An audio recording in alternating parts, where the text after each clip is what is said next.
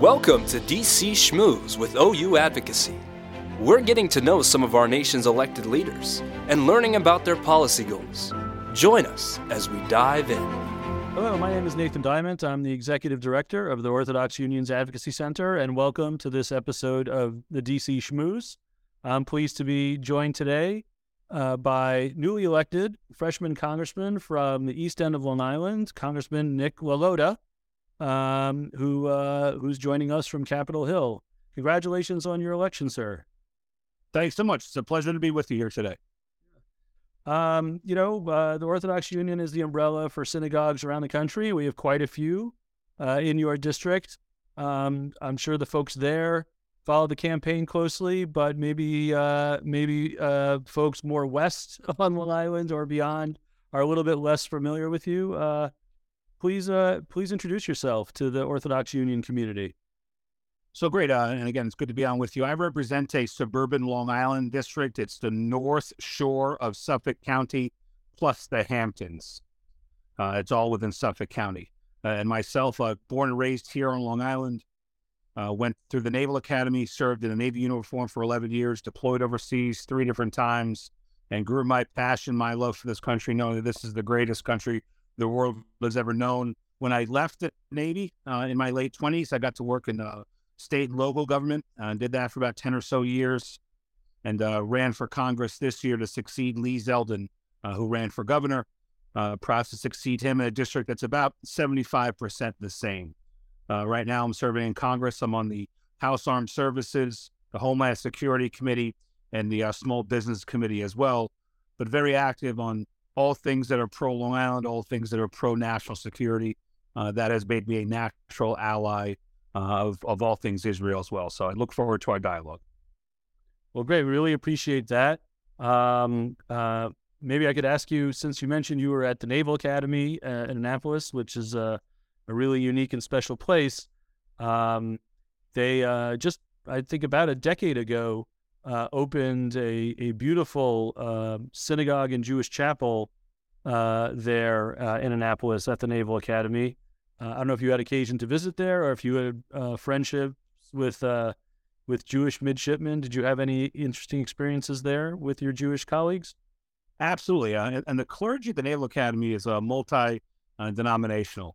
You know, servicing people of all different religions, with which I think is a very important thing for this country and its military. Of course, we're a country founded on religious freedom. It's just natural to have uh, clergy who, who is responsive to everybody's needs. Uh, nice to know uh, that the Naval Academy has made even more progress in that and in establishing uh, different places uh, for folks to exercise the worship in their religion. Uh, I haven't been back for a couple of years, but I do intend to go back now this year, given this new capacity. And I think it's a smart investment that you referenced. Yeah, you should visit the chapel. It's really beautiful. Um, did you have occasion, uh, you know, in recent years? I don't know, I don't know exactly when when you were serving, um, but from time to time, the American military does has done joint exercises with Israel um, and perhaps other allies in the broader uh, region. Did you have occasion to do something like that? No, I did not. I was mainly a, a Western Pacific sailor. I was stationed ah. in Seattle each of my three deployments was to the Western Pacific, uh, not to the Middle East, not anywhere near Israel. So, no. Uh, my brother served 20 years in the Marines, so a Marine sniper who served in Iraq and Afghanistan. And, uh, and, and I know that he um, was on very same missions as some of the IDF and others were a part of. So, uh, no, I didn't personally, but I am looking forward to opportunities in Congress to uh, ensure that our uh, Israel and, and, the U.S. share intelligence to help fight a common enemy. Well, thank you for that. Maybe we can expand on that. I'm sure, again, given your military service, uh, which you already referenced, made you appreciate the role that Israel plays uh, as a national security partner for the United States. What, uh, what particularly from your military service, you know, really, really brought that to a highlight for you, and and and or what other specifics do you have in mind?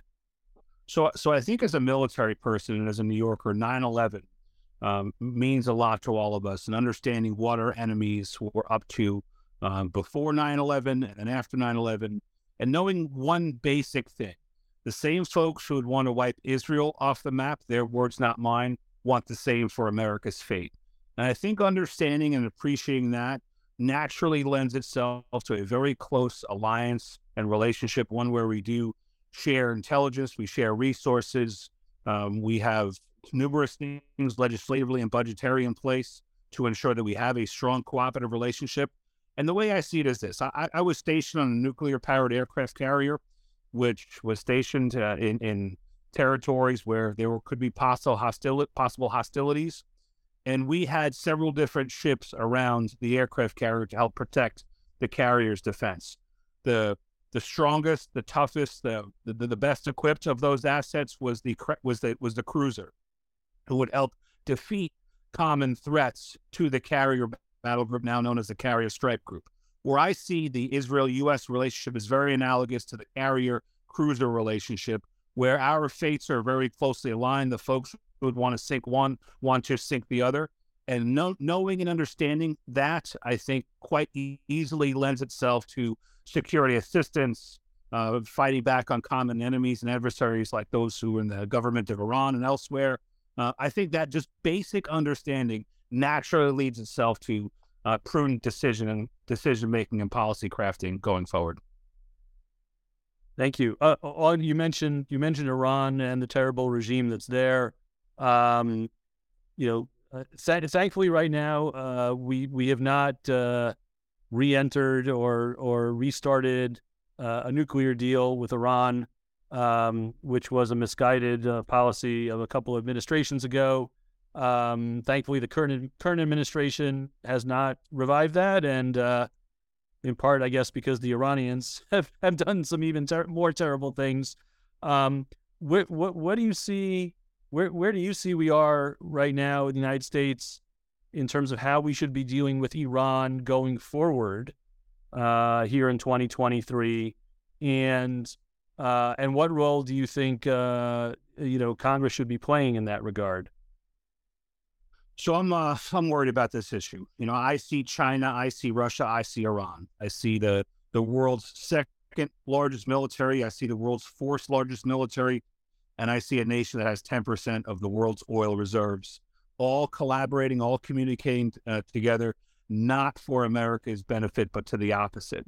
So I think America needs to, uh, and this is mainly an executive branch function, needs to um, enforce diplomatic um, measures, to enforce existing sanctions when uh, Iran does things like sends Russia drones to fight in the Ukraine. Uh, the U.S. and the UN should take that very seriously and enforce existing sanctions, which are on the books, because if those three uh, are allowed to team up together for the next five or 10 years, then Israel and the U.S. Uh, will have a tough uh, thing on their hands. And we should be very aware of that. We should be assessing all of our diplomatic uh, and economic uh, options so that we don't have to consider uh, military. That's, of course, the, the option of last resort. Right. Um, you also mentioned you're serving on the Homeland Security Committee, and unfortunately, the American Jewish community uh, is is dealing with a uh, historic surge in anti-Semitism here in the United States.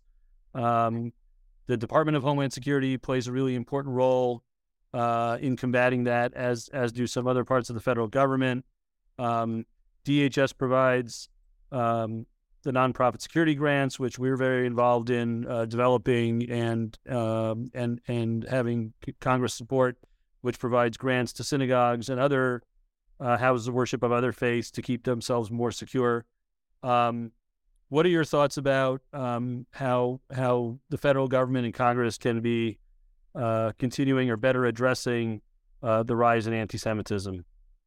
Yeah, I think that you know uh, we are a country that is founded on religious liberty. We should protect people of all religions. This, is, this should be a country where one can practice their faith or choose not to practice at all, and should be uh, should feel safe and secure when doing so. Uh, and I think there are two main things we should fund those security measures to ensure that people can properly exercise their freedom of religion.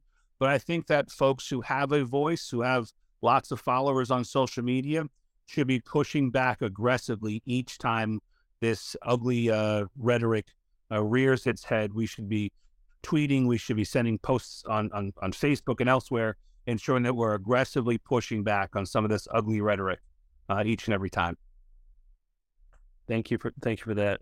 Um, what are you turn, turning back to maybe some uh, some lighter topics? Uh, you, you're brand new to Capitol Hill.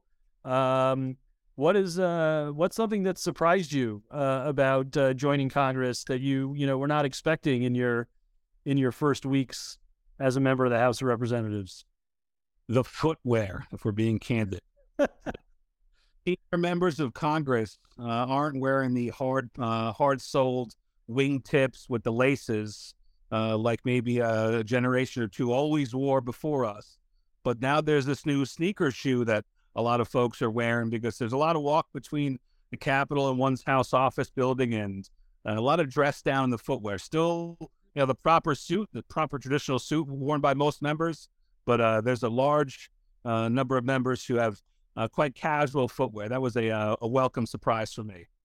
Uh, so, so you've joined that you've joined that crowd. Now, there's not officially a comfortable footwear caucus, but if there was,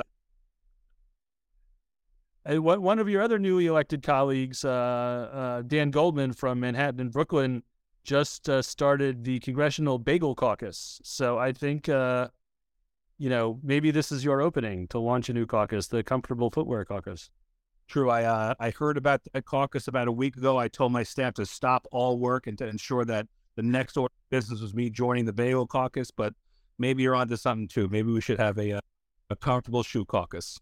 Yeah, and and being from the East End, which has a great tradition of uh, of fishermen, uh, yeah, Billy Joel immortalized uh, that in one of his songs. Um, uh, not to put pressure on you to start a caucus, but like, what what do you think? What do you think is a signature uh, food item from Long Island that you would like to introduce some of your congressional colleagues to? It's remember the OU. Remember the OU certifies kosher food. So I guess I have to stick with the the, the bagels, I guess. but if I uh, if I can get some kosher approved pizza, pizza is a staple here on Long Island. Uh, that you know many of my colleagues in Congress throughout the country, you know, don't get a chance to appreciate how good Long Island's pizza really is, and maybe I'll make that part of my mission in Congress going forward too. There you go. There there are some good kosher pizza stores on Long Island. Uh, uh, is Plainview in your district? Plainview is not. Plainview is in Nassau County, a little bit That's, west. Just missed it. Okay. I'm not. Oh, actually, there's a good one in East Hampton or West Hampton, rather. I'm sorry. There, there, there is one there. Uh, and we'll maybe we can uh, maybe maybe we can arrange a stop in and uh, and do some promotion of of Long Island pizza, the kosher variety. I'd like that. Just don't make me publicize which pizza place I like the best because I'll make one pizza place happy and no, no, no you don't. You don't want to. You don't want to get into that. Um, um, and uh, what if if you if you if someone asked you like what's what's really if you could accomplish one thing this this this coming two years, your your first term in Congress, and you could only accomplish one thing, uh, what what what would you say that would be? So, the most coveted position I have in Congress is serving on the House Armed Services Committee. Uh, I serve in a couple of powerful subcommittees there. Um, it, it's a broad answer to your question, but I want to ensure that our military men and women are equipped for the nation's next conflict, not necessarily the last one, that they're properly equipped, trained, they have the right policies, they have leadership in place to either deter that next conflict or if there's they're placed in that conflict to win it and to come home safely. That's absolutely my greatest responsibility in Congress. Well, we really appreciate that, and we appreciate uh, so much that you serve this country uh, as a member of the military. Um, that is that is taking on an incredible responsibility, um, and and uh, and thank God you made it through safely and uh, and well, and now you're continuing to serve the country and the people of Long Island uh, in the United States Congress, uh, which we're grateful for. Um, and we, we we we also appreciate that you took some time to uh, introduce yourself and have this conversation, so the Orthodox Union community could learn a bit more about you. And we look forward to working with you uh, as a partner on common values and goals um, in this Congress. Thank you so much. I appreciate the opportunity. We have such a great country, but we need to keep on working on it to ensure it stays that way. Thank you again, Congressman Nick. Um, my name is Nathan Diament, and this has been the Orthodox Union's DC Shmooze.